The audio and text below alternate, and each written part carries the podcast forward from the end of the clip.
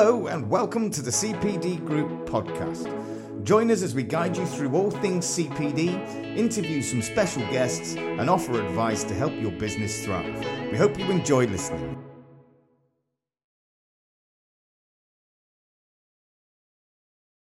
Welcome back to the CPD Group podcast, where we're talking to Wayne Beynon about all legal ramifications around our accreditation services. So, this is part three of a three part series. So, if you've missed part one and part two, go back and have a look and see what Wayne's got to share with us. Okay, so we cover in part one all about our provider accreditation, part two is about our trainer accreditation, and today we're going to be talking about part three, our activities. Okay, so what con- constitutes an activity in our world? So, we are talking about training courses and training materials. So, when you're looking to have your training materials accredited with us, we advise you to get familiar with our accredited framework. So, you can find it on our website, and it goes from A to D, talking about all the various elements that our assessors are going to be measuring your training materials against. Now, Wayne here, who's been sitting with us over the last couple of episodes of the series, is a, a, specialist in intellectual property. So I've been trying to squeeze lots of different information out of him in different areas that aren't really his specialism, but he's been giving us some great advice. But on this area, this is what Wayne knows the best, okay? So please take heed of what Wayne's got to share with you today about protecting your materials and making sure your intellectual property is protected at all times and what you can do in that area, okay? So you'll find that I, within our accredited framework, is specifically about intellectual property. It's a very, very important area. So, Wayne, let's get stuck into this, shall we? Sure okay? thing. Yep. So, intellectual property, what is it? Okay, Andy. Uh, what is intellectual property? I could yeah, spend two days. I could spend two days answering that question, but um, it is the expression of original thought. That's essentially what it is. And it falls in broadly into four categories. So you've got copyright, which covers written content, uh, musical works, artistic works, and sound recordings. Secondly, you have trademarks, which cover names, logos, brand identifiers, such as Nike or McDonald's. Uh, then you have um, uh, patents, which cover broadly inventions. So that can be physical inventions like a mousetrap or um, drugs in the pharmaceutical space also qualify for patent protection. And then lastly, we talk about design rights, which are a form of, um, of copyright or an extension of the copyright body, but um, they cover uh, design features of, um, of physical products. So, for example, uh, the functional design of um, uh, the shape of a, a handle on a spade, for example, that kind of thing. Or one of the recent cases um, uh, to have um, gone through the courts related to um, the children's um, uh, luggage called the Trunki, ah, and, and, and whether uh, an infringing uh, party had, had, had got too close to that, the design features of the Trunki suitcase. So it, it design um, covers both registered design and unregistered design, both in the UK and across Europe. So um, those are the four main areas of uh, intellectual property. And, um, and like I say, the key thing to remember here is that intellectual property is intended to cover the expression of original thought. So it needs to be uh, manifested in some way, whether it, that's in writings, like I say sound recording, um, the logo committed to paper, or the, the, the invention um, down recorded as, form, uh, as a form of a registered patent. What intellectual property law doesn't cover is thoughts in your own head when you keep them to yourself. When, they're there, great, but you'll only afford yourself protection once they're committed. So, um, like I've just touched upon, some areas of intellectual property operate under a registered system, some don't. And probably most um, relevant to this conversation is um, copyright and the content that your trainers are, are creating um, when they're delivering their courses. And copyright in the UK operates under an unregistered system which means that there's no requirement to go and register copyright with any um, body, um, such as the Intellectual Property Office or anything like that. You're afforded that protection as soon as you put pen to paper and and and share those um, that material. Um, the same goes for um, sound recordings, video content. As soon as it's created, you're afforded that protection and uh, effectively you're given the exclusive right rights over the use and exploitation of those creative works. Um, so hopefully that's that, that gives you a flavour of what we're talking about here. Absolutely, absolutely. It sounds like it's quite a, a big world intellectual property. It, it is, and um, you know that's one of the best things about practicing in this area as a lawyer, because every case I come across is um, distinctly different from the previous one. Um, I could be dealing with a patent infringement case relating to a, a the development of a cancer drug once week, one week, and then the next week talking about brand protection um, uh, for you know a, greetings card manufacturer or something like that. So. Um, very, very wide spectrum of work, very, very interesting, mm. quite often at the cutting edge of uh, various technologies. So, as a lawyer, I get to learn an awful lot about different inventions, different creations, different um, content. So, um, yeah, very interesting. Yeah, I'm sure. It sounds interesting, to be honest. Yeah. So, you know, when we're talking about the creation, and generally what we find is it's, um, it's video or it's the written word that we're presented with as part of our application process. Okay, so you know what can companies do to help protect their IP in, in the general sense? Okay, so we're talking about copyright again. Right. Okay, this is written materials that they're creating. Again, as I said a moment ago, there's no register, no official register on which you can um, go and register your copyright. There are unofficial registers out there which might take a fee. Key piece of advice don't bother with those, certainly not in the UK. I should say in the US, they do operate under a registered system, so the, the, the law is slightly different over there. But when we're talking about UK companies, which we are predominantly talking about mm. here, there's no need to go off and register um, any kind of intellectual property protection over the content that you create. Now, you'll uh, lots of the listeners to this podcast will be familiar with the, the copyright logo. Yeah. And at the bottom of websites or printed materials, we often see copyright protected and then a year. Mm. That doesn't afford um, the copyright owner of those works any more protection. It's simply a warning sign to others that this this content is copy, copyright protected. You know, as soon as it was created, as I said a moment ago, and um, and warns others off from potentially copying it without the owner's permission.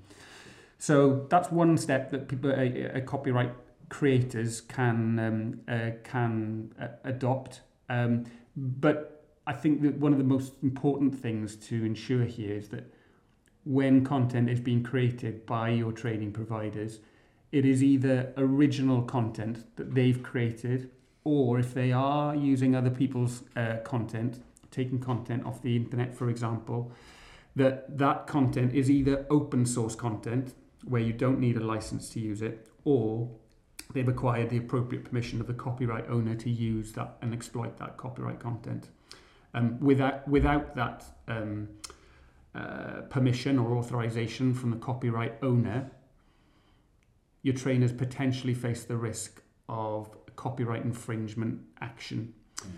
which broadly speaking um, amounts to an allegation that you've copied their works without their permission and you've derived some kind of financial benefit from doing that. And so the copyright owner may be entitled to seek um, an injunction, so an, a prohibitive injunction preventing your trainers from using their content again. And secondly, and possibly more importantly, uh, either a, dam- a damages claim or an account of profits. So forcing your trainers to, pr- to account to them for the profits that they've generated from using that copyright protected material without their permission. Now I've rattled through an awful lot there, and there are some nuances and and uh, and what have you I could go into, but those that it's important to stress that when they're creating creating when they're using content, they either created it themselves or they've got the owner's permission to use it. Excellent. Now, when you talk about creating it yourself, how far does this go? Because we've seen multiple things, as you can imagine, right? We've seen uh, training manuals sent to us where every piece of it has been, I mean, you simply Google a sentence from it and you'll find original works online somewhere, okay? And the whole manual is made up of various different articles from different authors all over the world, you know, so technically the content is fantastic. The learning journey is, is really good. Um, that's because it's been essentially written by the best doctors or the best people in the world, you know, this kind of thing. But where I mean, where I mean, can I just tweak the words a little bit, change a little bit here, there, and everywhere, and it still becomes my own? Okay, so we're getting into the weeds here of um, yeah. co- copyright copyright infringement. Um, but I'll try and I'll try and explain this as, as simply as possible. But the t- the courts tend to adopt a qualitative rather than a quantitative approach. Right. So what I mean by that is if you take a page of written uh, material and you divide it up into five paragraphs if a training provider takes a paragraph um, from five different sources and pops it into one document, it, that training provider will have infringed the copyright belonging to all five of those original authors. If they take um, a, a, piece of um, A4 paper, written prose, and you change all of the sentences slightly um, so that it reads slightly different, or there's a creative element or input into creating something new throughout the document, then you're less likely to infringe.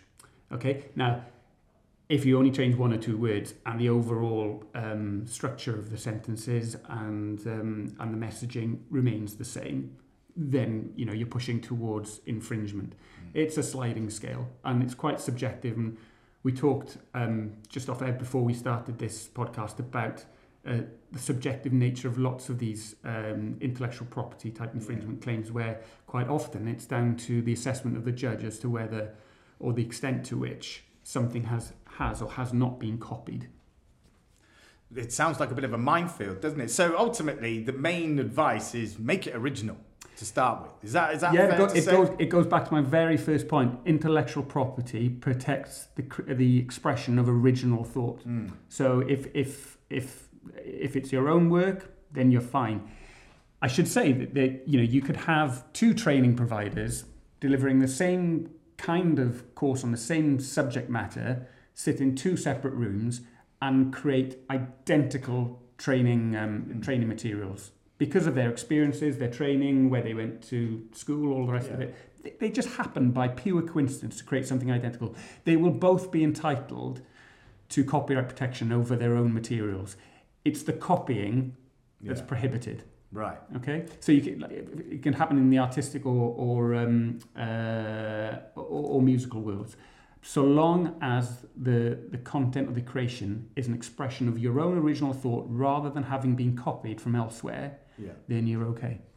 So, in terms of licensing as well around this, you know, so again, when our manuals come to us, you know, from uh, our training providers who submit them for accreditation, uh, there's written content, obviously, but it's generally supported by imagery.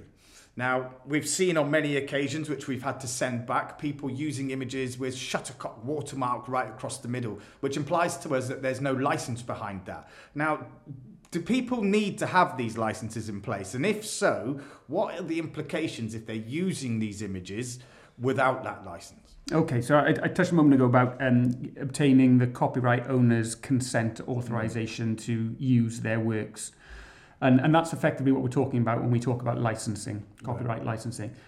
The most important thing to ensure here is that you, that license if it's been obtained, is in writing, right. and that um, it provides um, your trainers with the right kind of license. So th- the ability to use it for training purposes. So licenses are often bespoke and give um, give the licensee rights to use um, works in specific instances or for a specified period of time. So because a, a training provider has a license in place, it doesn't necessarily mean that they've got carte blanche to uh, to use that material in any way they want for whatever period they want. So it's important to look at the terms of the license. But fundamentally, the point you're touching on is without without the copyright owner's permission, use of that content constitutes copyright infringement. So it is vital that that permission is obtained in the form of a um, of a written license.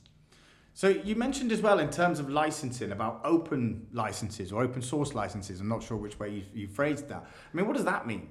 So um, there are certain instances where copyright uh, creators uh, are happy for uh, the world to use their, their content and they put it up online and and um, there be some specific wording around that content which says that anybody is free to come and use it. So effectively giving a license to the world to, to use their um, uh, use their content. And there are specific websites that you can go to um, which um, which have content has content on there and photographs and things like that where you're free to use them without paying any kind of license fee or obtaining any additional authorization. That sounds very similar to, um, you know, a course came into us, you know, after the COVID period, that kind of thing, and they were using NHS imagery and, um, you know, statements from the NHS websites and things like that. So when, when our assessment team looked into it, there was actually an open license, but what they requested is that you referenced it in a very specific way you know, and uh, this individual who'd sent us the application hadn't referenced in that way.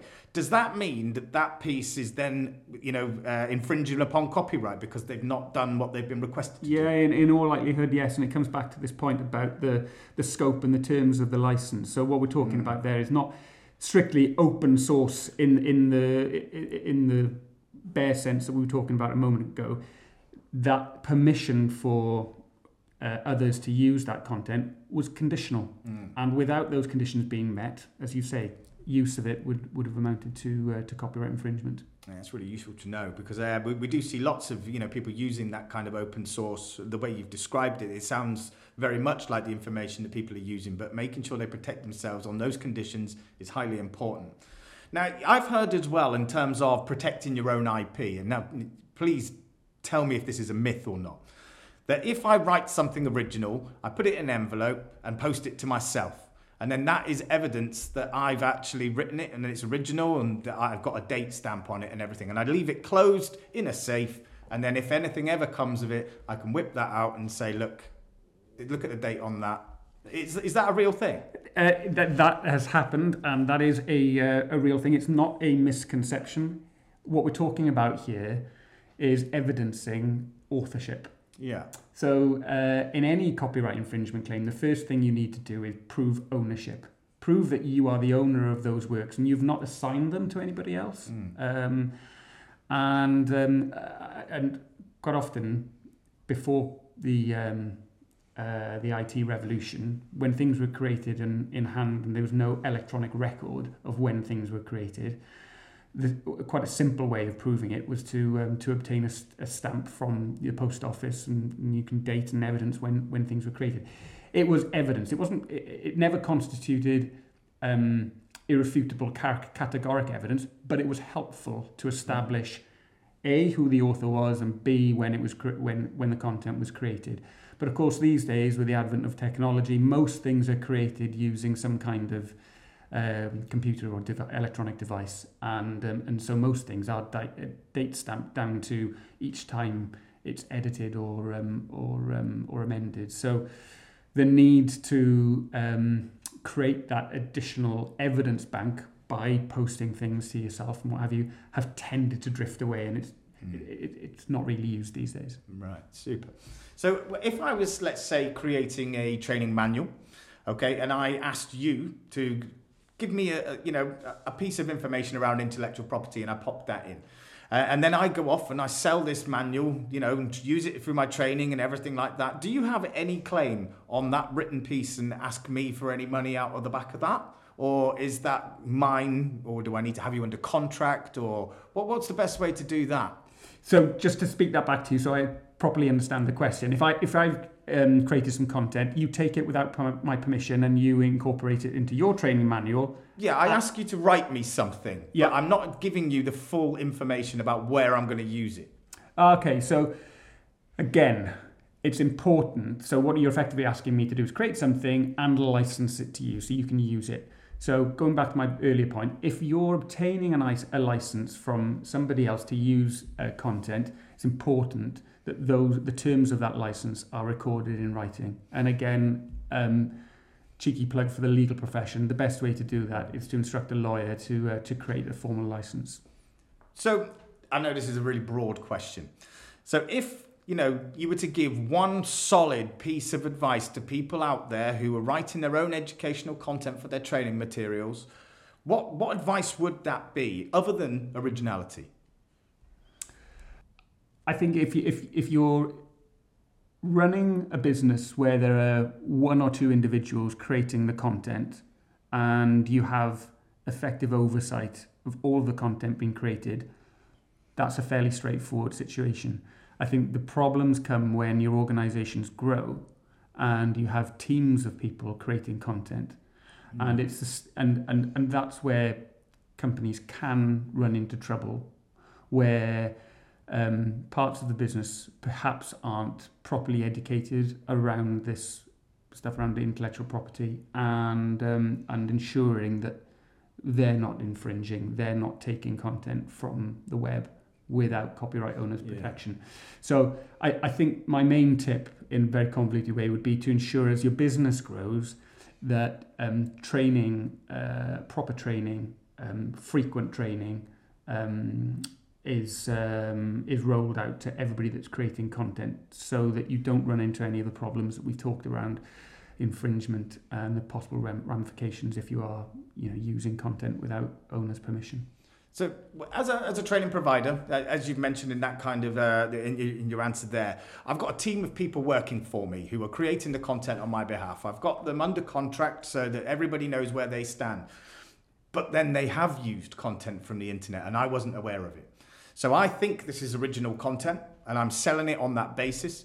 What happens if the original author then came to me and said, You've, you've stolen my material here without my consent. Where would I stand as a training provider when it was one of my staff members that did that? Yeah, so as an as employer, we're talking about vicarious li- liability here. So right. if the if the employee um, committed that infringing act during the course of their employment, most likely it would be the company that would be pursued for copyright infringement. Mm. So that's why I'm talking about the importance of training yeah. and regular updates and um, uh, what have you as your, as your business grows and develops.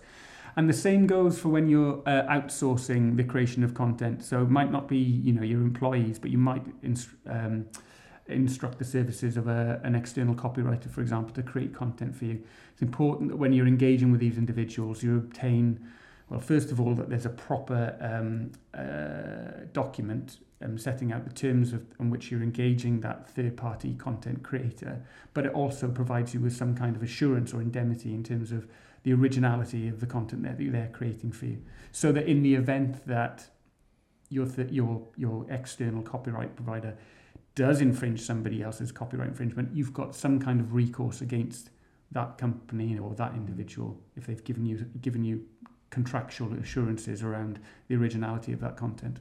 Excellent, excellent advice. So imagine, I'm just keeping putting you on the spot here, Wayne. imagine I've created a new original training manual, um, you know, using it to, to train lots and lots of different learners out there. One of those learners then takes that, that manual, puts their own brand on it, and starts using it as their own. How do, you know, how do I protect myself in that instance, and what can I do about that? Okay, so pr- protection, as I've already talked about, there is no formal um, register in which you can protect your copyright. So one of the ways of warning others off from uh, copying or infringing your copyright is to put the copyright logo that we know so well at the at the bottom yeah. of all the, you know, possibly on every page of the manual if if necessary, but certainly on the front and on the inside cover.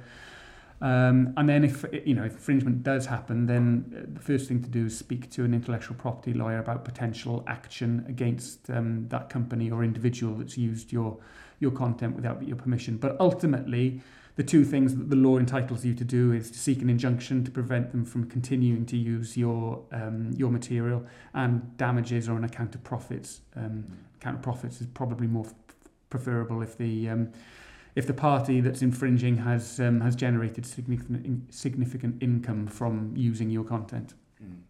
Another case that came up actually, which I'm aware of, uh, it wasn't through the CPD group actually, but it, I'm aware of it through uh, um, other jobs that I was used to be in. Um, content was written, let's just say 1990. Okay, little copyright sign, copyright 1990, written on the front cover. Somebody then stole those materials and then put copyright 1989 on the front of theirs. So theirs looked like it was done before the 1990 original version. How would a court pull that, or a lawyer like yourself, pull that apart?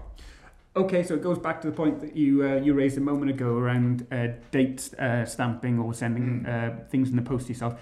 It's the ability to evidence who created it and when. Yeah. And um, there, in in that instance, there would inevitably be an evidential battle between the true owner that created it in 1990 and the infringing party who alleged they created it one year earlier. Mm. And whatever evidence they could present to the court to convince the court that the one or other party were correct, would probably win the day. Right. Okay. So it's kind of a bit murky that. it, it, it is, but it but it it probably highlights the importance of um, uh, keeping a, an evidential trail Absolutely. of when you know various contents created. Like I said earlier. These days, it is a lot a lot easier because you have um, IT systems that can be pulled apart and interrogated, mm, yeah. and you can prove when you know written prose was created on your laptop or whatever electronic device you're, you're using. I know we've covered loads, and thank you very much for this information. It's, it's really useful, especially to the viewers uh, and listeners, of course. But have you got any final hints and tips that you would give in relation to IP, just in general? If in doubt, speak to uh, uh, a qualified mm. intellectual property specialist I've uh, t- today on this podcast I've run through some broad principles around specific um, copyright infringement or um, authorizations to use copyright materials, um, but IP is a specific area of law, and there are lots of exceptions and um, and uh, nuances to it that um, that layer on top of the basics that I've set out today. So it's, it's often dangerous to um, uh, to assess a situation or proceed if you're unsure always go and speak to a lawyer because they'll be able to give you that certainty um, and um, uh, and ensure that you move forward with your business on a sure footing and you're protected against potential you know adverse legal action which can you know drain on uh, you know, resources both time and financial for any business. Um, and quite often the you know the advice be quite straightforward and the steps that you can take to protect yourself can be you know fairly minimal. The dangers arrive arise when you um, potentially head on the wrong path or use infringing content for a period of time, generate significant profits as a result of that use, and then face significant legal action. So, um, you know, in a very convoluted way, my, my key bit of advice was to seek advice early. Well, there you have it, viewers and listeners. From the man himself, this is Wayne Beynon from HCR Law if you're going to listen to anyone, I would recommend listening to Wayne because he knows his stuff in this area, okay? So look for legal advice if you're looking to protect your intellectual property. And thank you very much for joining us on this three part series looking at the law behind our accreditation services. Thank you very much, everyone, and join us in the next podcast. Bye bye.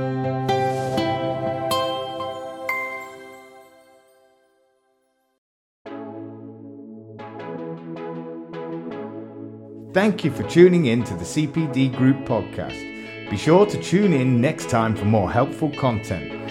See you soon. Before you go, did you know that you could receive a free CPD certificate from listening to this podcast?